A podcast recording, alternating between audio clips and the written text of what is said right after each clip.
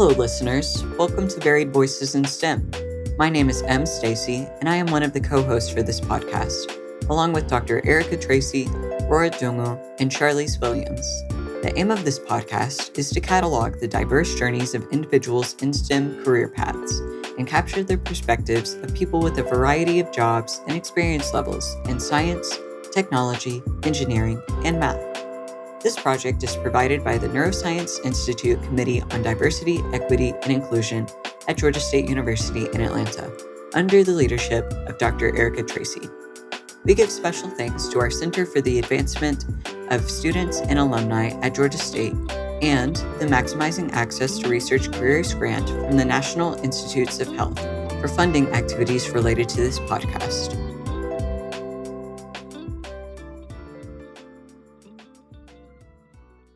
Sit back and relax while we take a dive into the brightest minds around.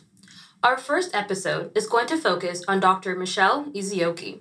Dr. Ezeoke is a microbiologist and biology professor at Chattahoochee Technical College. She is also the program manager for Georgia State University's BioBus, which is a mobile lab that travels to different K 12 schools in Georgia and that teaches kids about science. Today's episode is going to highlight Dr. Ezeoke's journey throughout STEM. What led her to study microbiology, her experiences completing her PhD, and what inspires her to teach science now. We will also get to learn more about Dr. Ezeoke's involvement in BioBus and her plans for the future. Hi there, my name is Michelle Ventura Ezeoke, and I am a program manager and an instructor of Intro to Biology, so STEM educator. That's what I do. And so, as far as the BioBus is concerned, we are a nonprofit mobile laboratory science education program that travels throughout metro Atlanta and beyond. And we get the opportunity and the luxury, I think, to teach K through 12 students uh, about science. And sometimes we even get the opportunity to teach science educators like K through 5 or K through 8 educators. And we also get the opportunity to interact with uh, undergraduate students uh, in the classroom. So we get to spread our love and passion for STEM throughout Georgia and uh, sometimes even beyond Georgia. Growing up, I've always been a very curious explorer type of, of person. So I've been very interested in how things work.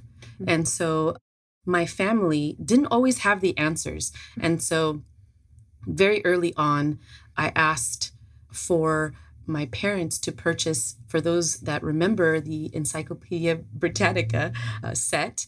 And I remember just spending so much time in those books, just trying to learn how things work and would use them for science projects and things like that. And so, always been very interested how the body works, how life works in general. And so I think that has been something that inspired that was inspired by reading things like the Encyclopedia Britannica, if you if you can imagine that, but pursuing things like science fairs that I really didn't know anything about.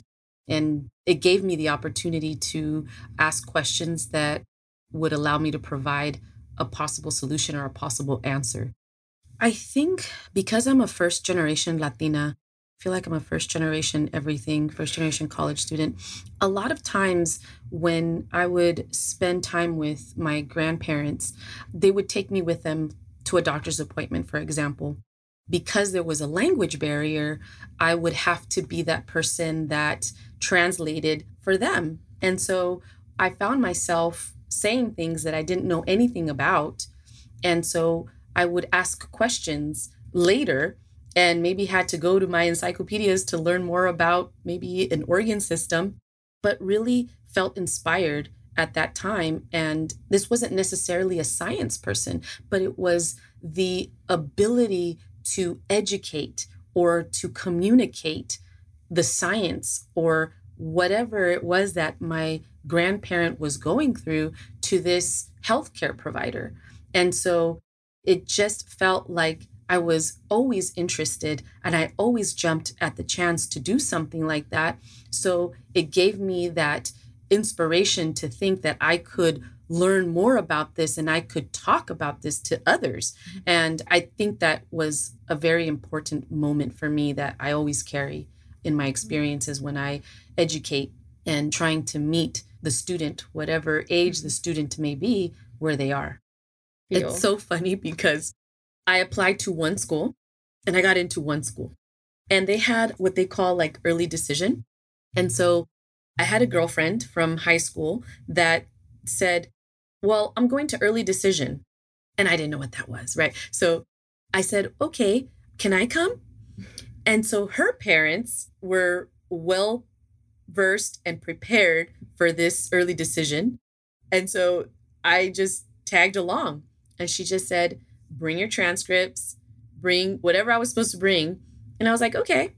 So I went, took my stuff, sat with the admissions department, gave them my transcripts, and they said, Okay, you're approved. Welcome. And they gave me a letter. And I went home. And I was like, I think I got, just got accepted to college. so that was my experience. And it was very weird. And so, in the sense that, like, I didn't go through all of those emotions of, I have to prepare a personal statement, which I did, but they kind of interviewed you. It was a weird way to get into the university, but I'm so grateful that I did. I didn't know really anything about that university except for that this girl was trying to go there. And so sometimes it's even, again, your circle of friends that might influence where you go to school. I didn't even have the knowledge that I could research and go visit these schools. I was just happy to be there. It was awesome. I was a part of a program that was funded by the NSF that was really trying to prepare minority students in science.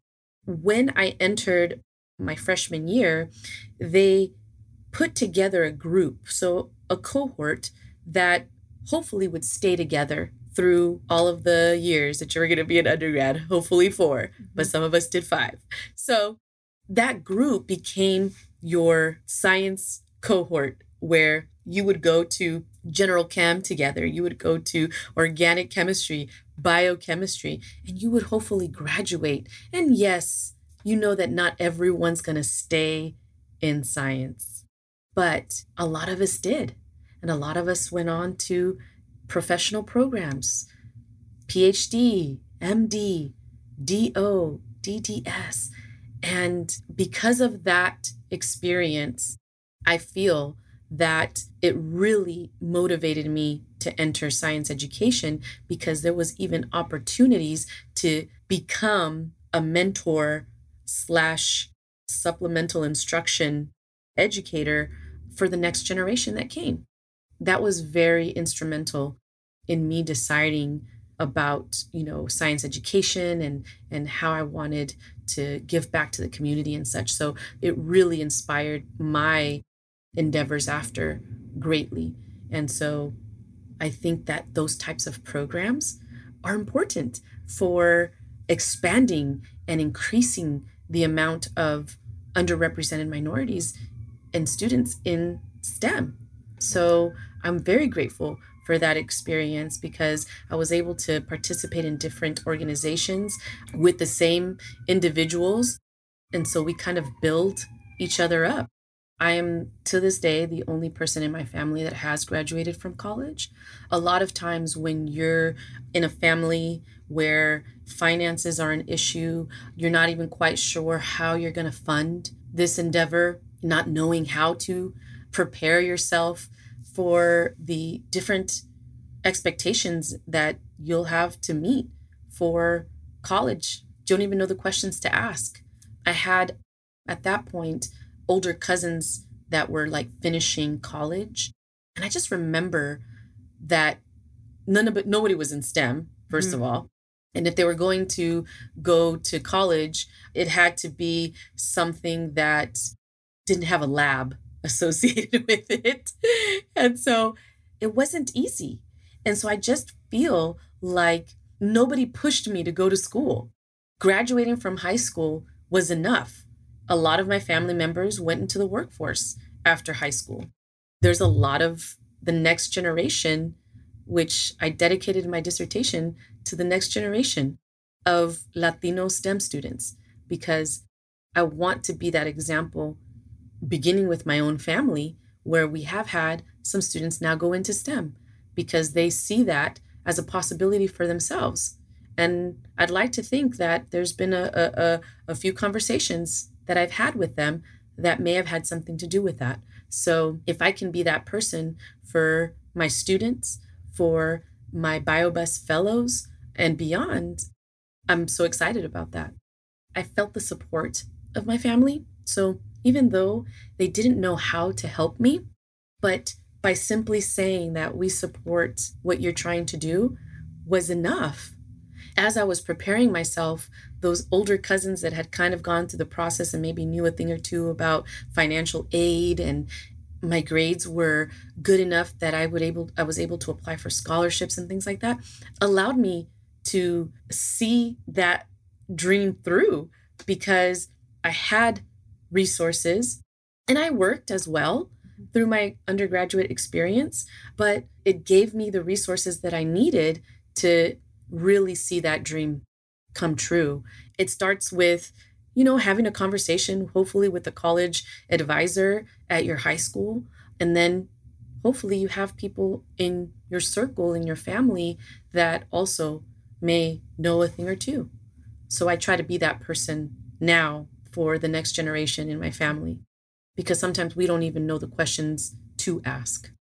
I did have others that pursued science and more specifically medicine. And so when I thought about entering science, of course, I consulted with them and wanted to, to ask questions about their journey, but I wasn't quite sure where my place was. Um, I wasn't quite sure what I wanted from science and what I wanted for myself. One thing that I did know for sure was that I'm an educator at heart. I think that I've always wanted to pursue education as much as I fought it. I always find my way back to education, more specifically science education.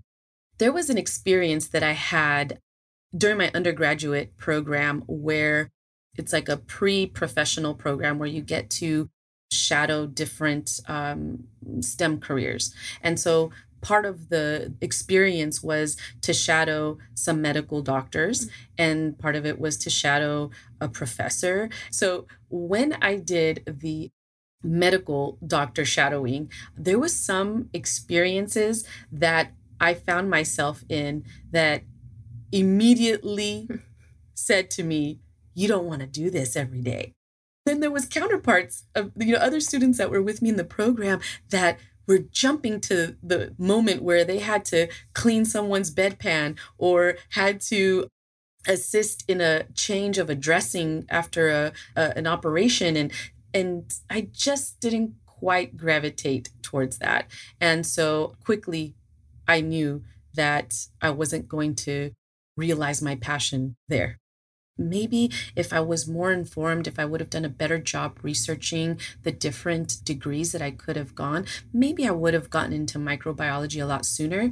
But I think that I had to go through biology to really understand that I was interested in microbiology and science education. So it's part of my journey. So I don't necessarily feel like I doubted it, but I realized that I was more interested specifically in microbiology in the end.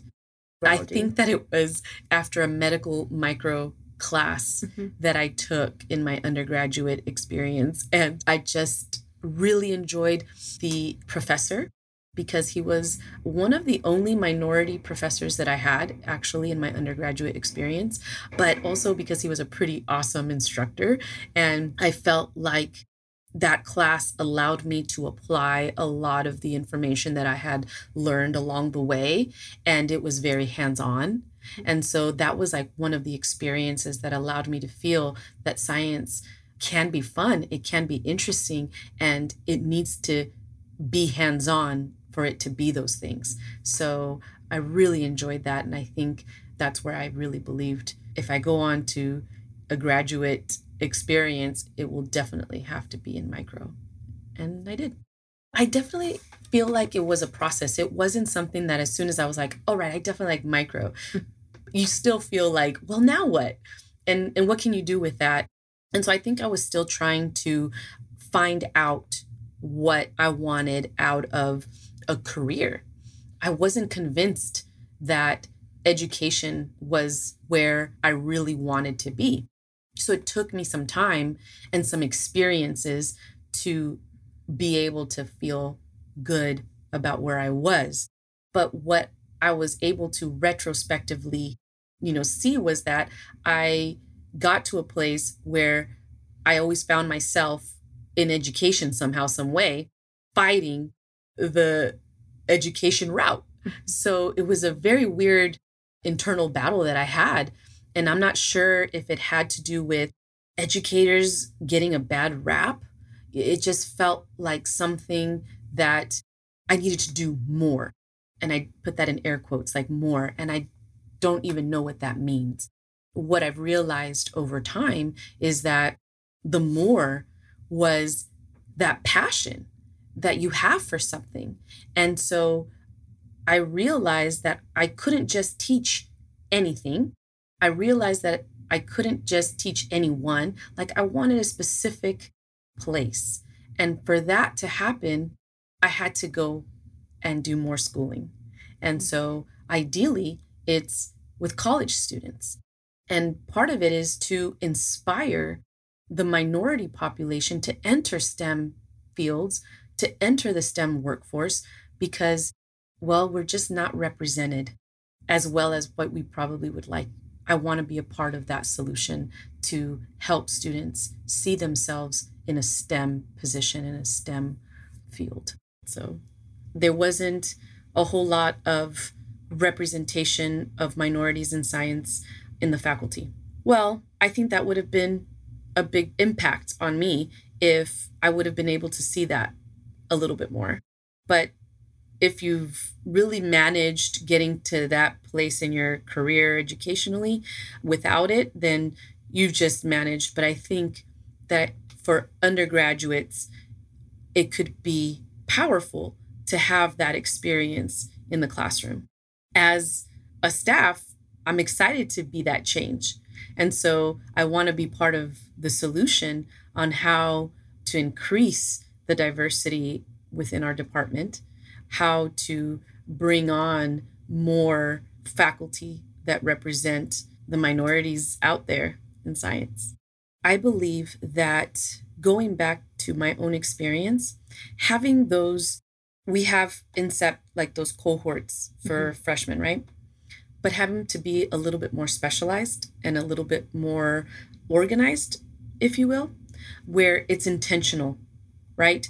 You have somebody that's over this group and they will continue to be kind of like biobus mm-hmm. right but we take a cohort and we really build them as they're going through their classes and recognizing that there are those pivotal points where students will abandon ship and what will we do when that time comes for those students i think that there's something to be said for a support system. So if you feel accountable to your counterparts, you might just push that much more to get to the finish line. But if there's no one else that's surrounding you, you might just say, well, I can do something else. And that's unfortunate because we lose a lot of good potential that way. In my undergraduate experience, I was a part of a Chicano Latino pre professional program. So essentially, a group of students that come from different Latin American backgrounds and beyond. We basically did a lot of uh, science education in the community, and we also did a lot of outreach within the community. So, for the holidays and things like that.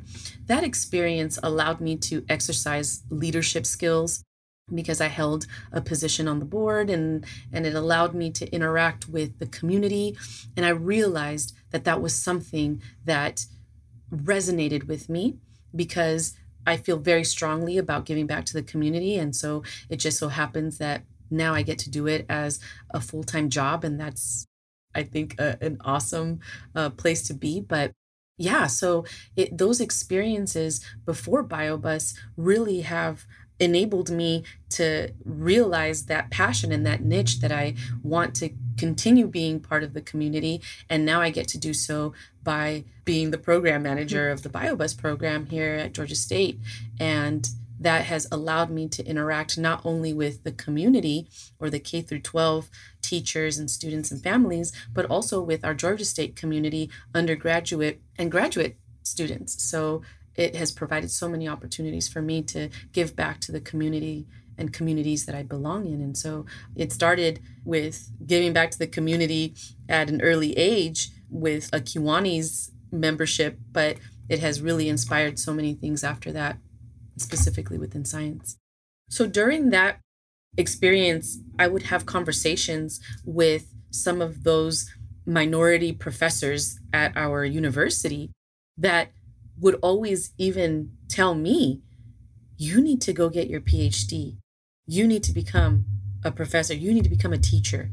So, even having your mentors see your strengths and really push you to open yourself up to those experiences, even if you're resistant to them at the moment. But clearly, they saw something in me that inspired them to say that to me. And I fought it for a little bit. But like I said, I always found myself in situations where I'm teaching and I like it. So stop fighting it. And I did. I ended up becoming an educator. Before I came to Georgia, so I was originally born and raised in California, LA, I was looking for graduate programs I looked at Georgia State and immediately wanted to see how to give back to the community. So I found out that the BioBus program existed and that they accepted volunteers. So I wanted to do my part. And so I came to the BioBus program and I met with our founder, director, Dr. Barbara Baumstark, and told her that, you know, I was very interested in becoming part of this program. And I started volunteering. And so I volunteered for about two semesters. Then I realized that people got paid. and so I realized that this would be an opportunity for me to be able to fund my graduate career as a master's student. And so I expressed my interest to do such, and they accepted me, and I, they haven't been able to get rid of me ever since. So, yeah, so I was able to do my master's under the BioBus program. After that, I wanted to dabble a little with science education, and so I went into the classroom for a few years before coming back to do the PhD. And I just have always had uh, some kind of involvement with the BioBus. So I didn't go through the master's and doctoral program at the same time. So normally you'll start your master's and just naturally progress into the PhD program. I actually took a break. I felt a little burnt out at one point after the master's and I decided to go into the classroom. So I taught high school for about 3 years. And I only intended to do it for 1 year. But I ended up being a science teacher for 9 through 12 science for three years.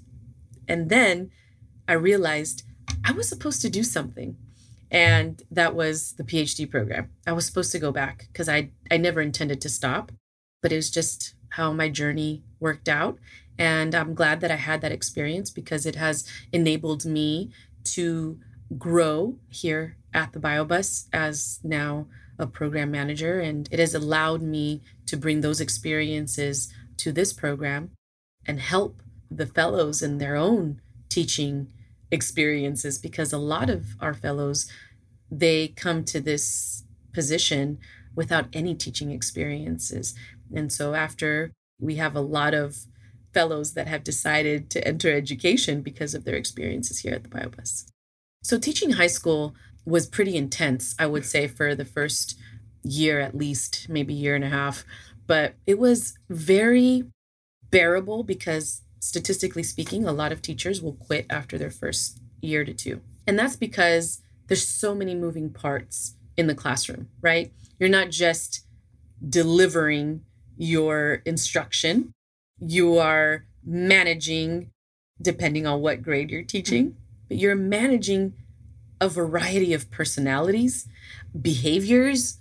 So there's just a lot of moving parts. So when you are not a, let's say, traditional educator, meaning that that's what you went to school for, it's going to be a rude awakening when you get there.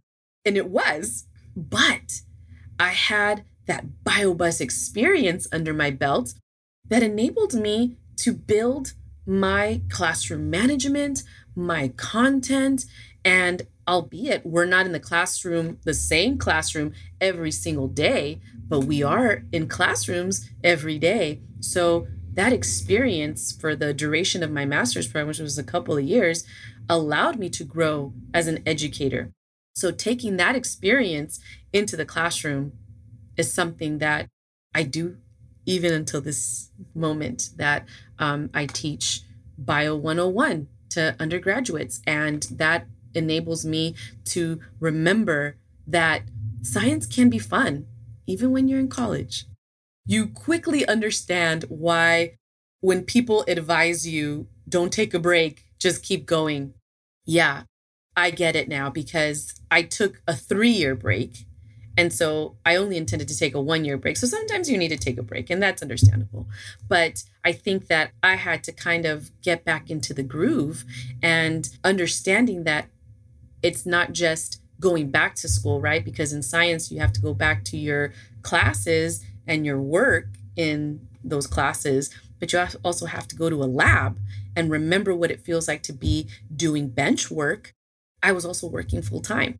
So it was a very intense experience that I am definitely a lot better for now because I didn't die. but it was very intense. It just pushed every part of me. And I'm grateful for that experience. And I'm grateful again to the BioBus because it allowed me to have that experience. So it was something that it really uh, required some getting used to, but Right. Time management, like everyone probably faces. So, being able to dedicate time to my research, uh, being able to dedicate time to my position and my academic, it was just, and you're still a person, right? You still have to be a friend, a daughter, a sister. So, being able to manage all those aspects of life, it's a very intense juggling act. So my next steps is oh gosh, I never want to leave BioBus, but I want to definitely become part of the faculty. And I would love to just continue to grow my experience as an educator, become more involved with teaching. I love BioBus so much that I would love to find a way to do it all. I think uh, continuing to write more part of the biobus is that we're a nonprofit. And so, what that means is that in order to keep the buses rolling, we apply for grants. So, part of it is becoming that person, you know, and, and learning how to tap into those types of resources for our program to continue doing the good work that we're doing. I think it's usually when I go into those elementary school classrooms and a student says, You do science? Or you're a scientist? And I think that those moments are just the best because that allows me to really open up dialogue with a fifth grader, right? The first question that I ask, and when that happens, is, Well, what does a scientist look like? And they'll just you know usually turn to you know the albert einstein look and you're like okay well yeah scientists can look like that but they don't only look like that and so oftentimes i'll bring up this study that took place where the researchers asked a middle school class to draw a scientist before the intervention. And no surprise, a lot of their drawings did look like that Albert Einstein crazy science mad scientist look, stuff's blowing up. And then after the intervention, usually led by a person of color, they were asked again, draw a scientist. And the beautiful thing about that study is that those drawings reflected those students. So that means that they may not have been able to see themselves as a scientist before that intervention, but something happened in between that afterwards exposure to careers in science, to people in science, they were able to see themselves as a scientist. And that's a very powerful moment when we have those biobus experiences where people see you and realize that, hey, that could be me too. My favorite accomplishment has been being able to take our program from a formal science education program to a informal science education program because what the literature states is that a lot of the experiences and knowledge specifically as it pertains to STEM that students are bringing into the classroom are not happening in the classroom. They're happening outside of the classroom. And so, one of the things that I am so proud of is that we have been able, with obviously the help of our director and fearless leader, Dr. Barbara Baumstark, we have been able to take this program into the science education research field and being able to really contribute to the literature and to the to the um, knowledge about how students learn science and the information that they are able to receive and the venues in which they can receive the information from has really been a big part of the last five to 10 years for our program. And so I'm very proud of our DNA's elementary program that was funded by the Science Education Partnership Award, um, uh, SEPA, that's under the NIH. And so we've done a lot of good things with that program, and we continue to do that good work and, and hope that it will inspire the future of education um, as it pertains to STEM. This project was actually started back in 2008 when Dr. Baumstark was awarded the first uh, SEPA. And this led to so much fun, uh, is, is how I can describe it. So we started off questioning the literature. So educational psychology states that students between the ages of five and nine learn second languages best. And so part of this DNA's elementary project was asking the question that if students between the ages of five and nine learn second languages best, is it possible that we could teach the language of DNA as a second language? And so we started off our journey creating modules, and a module is a 60 minute intervention, depending on the grade level. And we created these hands on experiences, uh, activities for first, second, third graders because the standards at this point uh, really don't teach formally the concept of heredity and, let's say, DNA and genetics until the fifth grade. And so we decided that we were going to try and teach it to first, second, and third graders. What we realized was not only did they receive the information, but we also realized that they retained it for some time. So this was one of the projects that led to we did one module and created about 10 modules in counting because we're still working and we've created hands-on experiences where you not only do experiments but you're doing hands-on learning and kinesthetic learning that has different applications within DNA, the basic concepts, Mendelian genetics, and basic concepts of DNA. And so this allows young students to start finding some answers about DNA.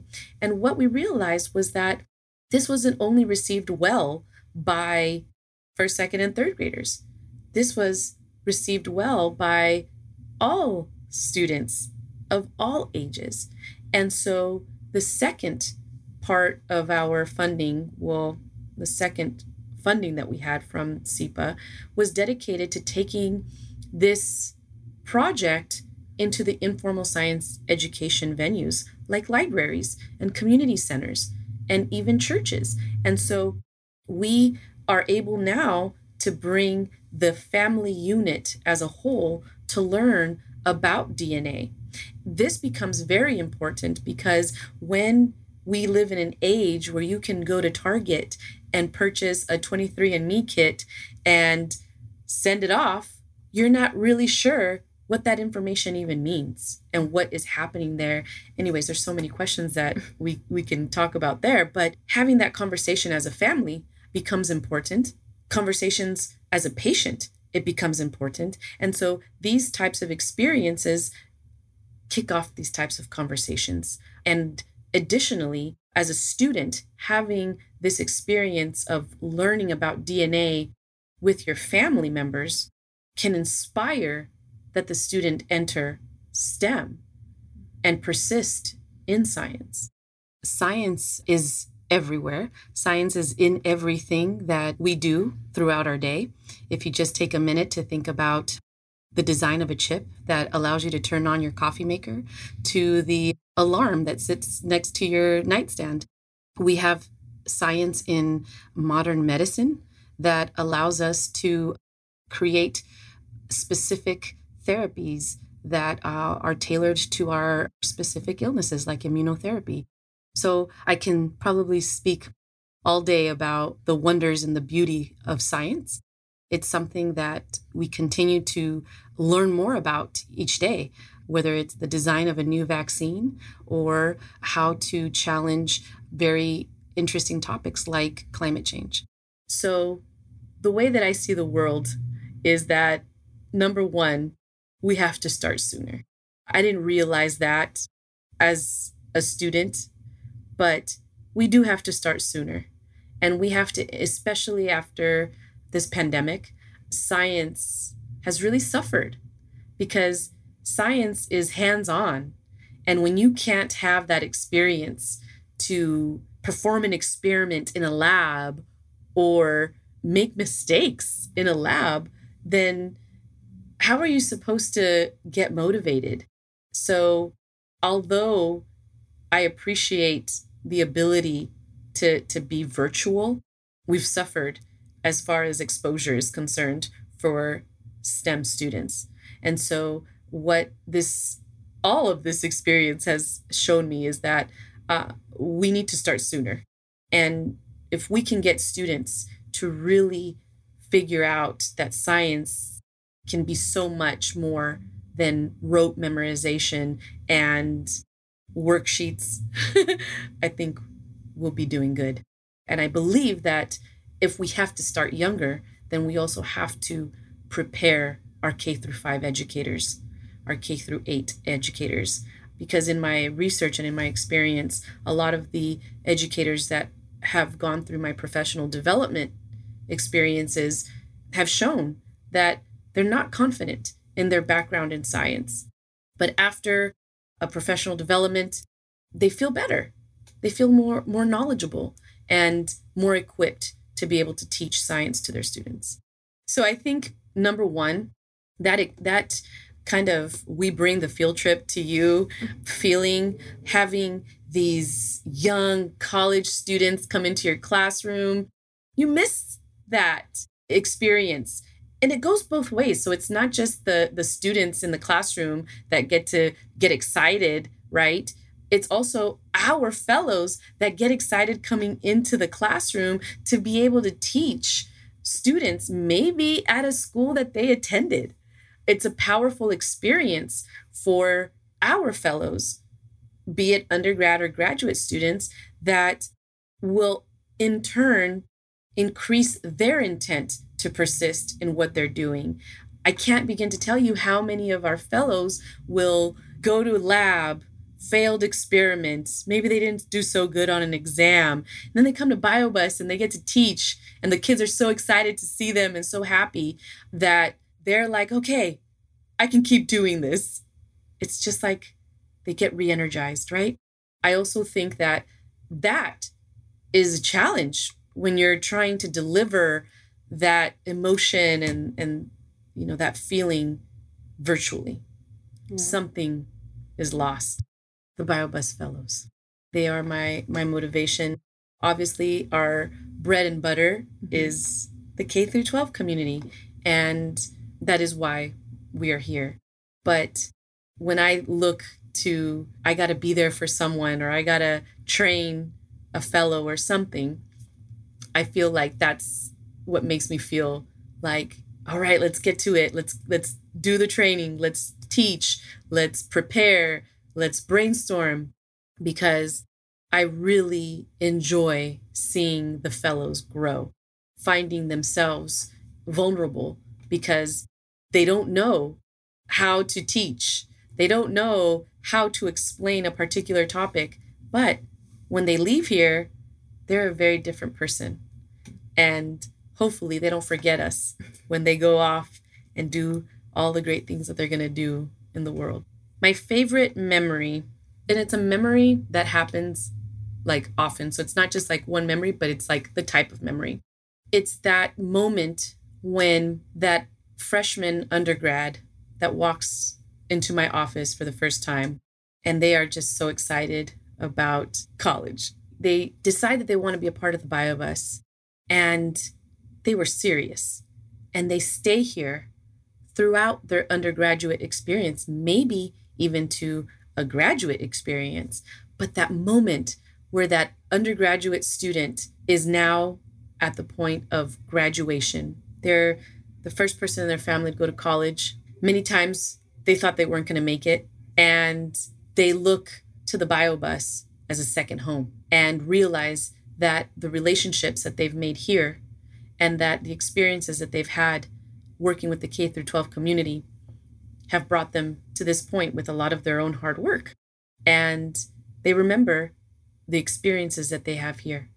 And that to me is an experience and a memory that never gets old and that always fills me with so much joy and renews my own passion to continue doing the work that I do. I have learned that along the way, you will have individuals that will come in your life and they will push you. Now, it might not be the best experience, it might not be the best moment for you, but what you realize is that on the other end, they didn't break you and you are better for it and you are stronger for it. And now you get to decide what type of leader you would like to be. And in graduate school, the assumption is that you'll tend to be like your advisors or the people that you worked under and stuff like that. Well, you know, I had a really awesome boss slash advisor, and Dr. Baumstark has really empowered me and every other BioBus student. If I can be a little like her, then I'll be doing okay. And that is something that I didn't think that I could be. One of the things that I tend to advise my students about is being able to advocate for oneself is extremely important, especially as you move up in your experiences um, post grad. So I would say that being able to advocate for yourself, specifically because most of my career, educationally speaking, I have felt that I didn't belong because I very rarely saw people that looked like me in STEM fields or the good old imposter syndrome. But I never felt comfortable being vulnerable in my experience throughout my education until I started graduate school. And that is just too late. So I think my biggest failure is not being comfortable enough to advocate for myself earlier and not being comfortable enough to say, I don't know earlier because I always feared that somebody would realize I don't belong and that would be the end of my journey in STEM.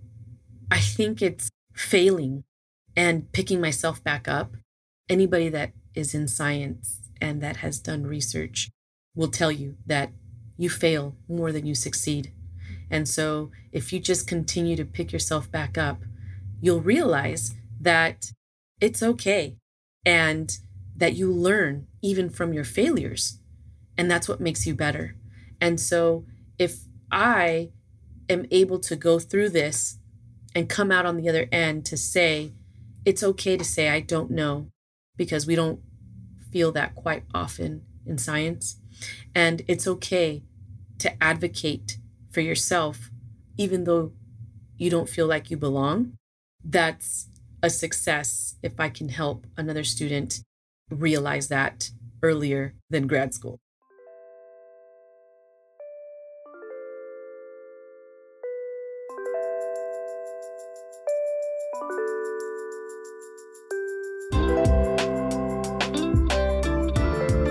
That's all for today. Thanks for listening.